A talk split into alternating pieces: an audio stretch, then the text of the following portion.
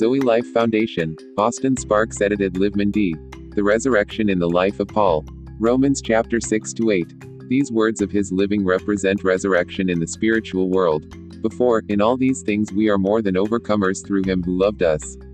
For which I am sure that neither death, nor life, nor angels, nor principalities, nor powers, nor the present, nor the future, nor the height, nor the deep, nor any other created thing can separate us from the love of God, which is in Christ Jesus our Lord.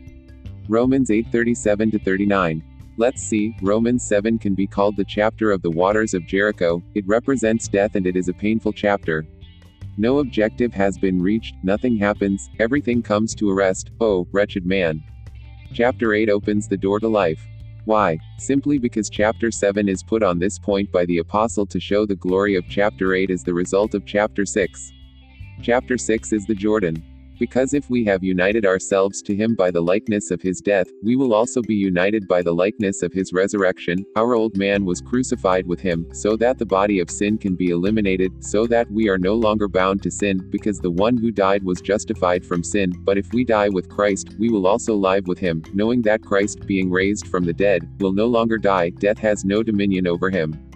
So you also consider yourselves dead to sin.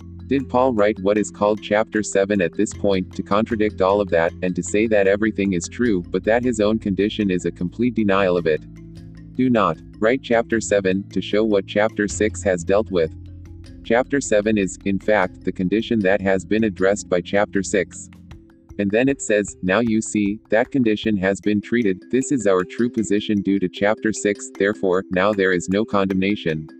The law of the Spirit of life in Christ Jesus freed me from the law of sin and death. You cannot have chapters seven and eight together. For example, but I see another law in my members fighting against the law of my mind. For the good that I want, I do not do it, but the evil that I do not want, that I do. Next to, there is no condemnation. Paul is simply saying that chapter six is God's way of dealing with what is found in chapter seven, which results in chapter eight.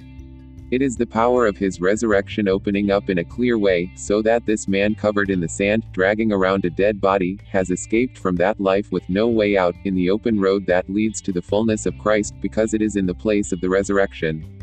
Christ is the first fruits of those who sleep, and we have the first fruits. Therefore, we are linked to Christ as the first fruits in the resurrection. And the first fruits are always taken as a guarantee that the whole harvest will continue. All the harvest that will follow will be a wonderful harvest, and it has as part the redemption of our bodies. All his beginnings were there. Basically, it is on Calvary, and that gives the most meaning to his life and his service.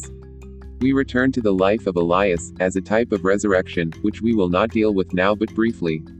He demonstrated the power of victory over death when he took the mantle of Elijah and struck the waters of the Jordan and said, "Where is the Lord God of Elijah?" And the waters parted here and there, and he passed. He demonstrated the power of his risen Lord in the waters of the Jordan, and it was in that power that he proceeded. Its roots were in Jordan. In other words, the very foundation of his life was the power of the cross. What glory the Apostle Paul speaks! The resurrection is available in your daily life as the first fruits of the uncreated life through the Holy Spirit.